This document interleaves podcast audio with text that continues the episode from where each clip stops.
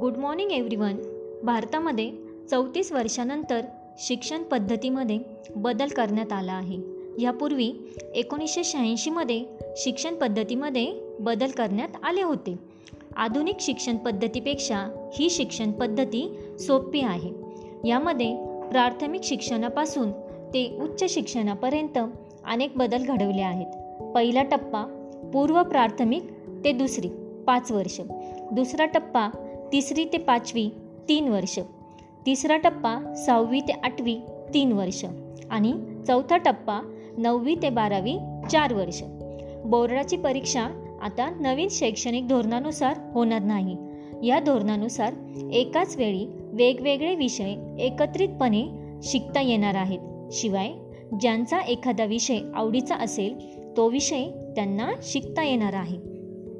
सहजगती मुलांना आकलन ही शिक्षण पद्धती होणार आहे. एकोणतीस जुलै दोन हजार वीस रोजी या शिक्षण पद्धतीची घोषणा करण्यात आली आहे.